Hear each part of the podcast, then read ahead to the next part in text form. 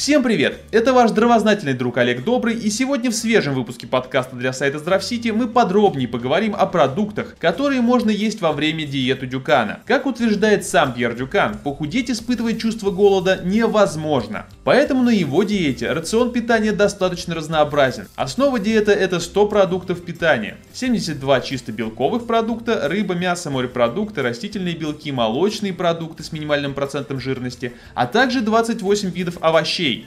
Ну и, конечно же, необходимый элемент этой диеты – овсяные отруби. Нужно понимать, что похудеть в условиях привычного разнообразия пищи нереально. Однако благодаря методу Дюкана можно похудеть естественным образом, вернувшись к ключевым для человека продуктам питания, которые люди всегда употребляли. Итак, из 100 разрешенных к употреблению продуктов, 72 из них, как я уже сказал, животного происхождения. Это, например, постное мясо. Здесь имеется в виду говядина, курятина, индейка, кроличье мясо и даже свиная ветчина без кожуры. Куда же без рыбы? Любая нежирная рыба сойдет к потреблению. Впрочем, как и другие морепродукты. Например, кальмары, крабы, моллюски, омары омары, устрицы и прочее. Среди растительных белков можно употреблять все, что угодно, но растительные белки рекомендуется все же сочетать с уже упомянутыми отрубями. Можно также потреблять множество молочных продуктов с нулевым или, по крайней мере, минимальным процентом жирности. Имеется в виду творог, обезжиренное молоко, обезжиренный йогурт, желательно без добавок и подсластителя, обезжиренный плавленый сыр, обычный сыр и другие молочные продукты.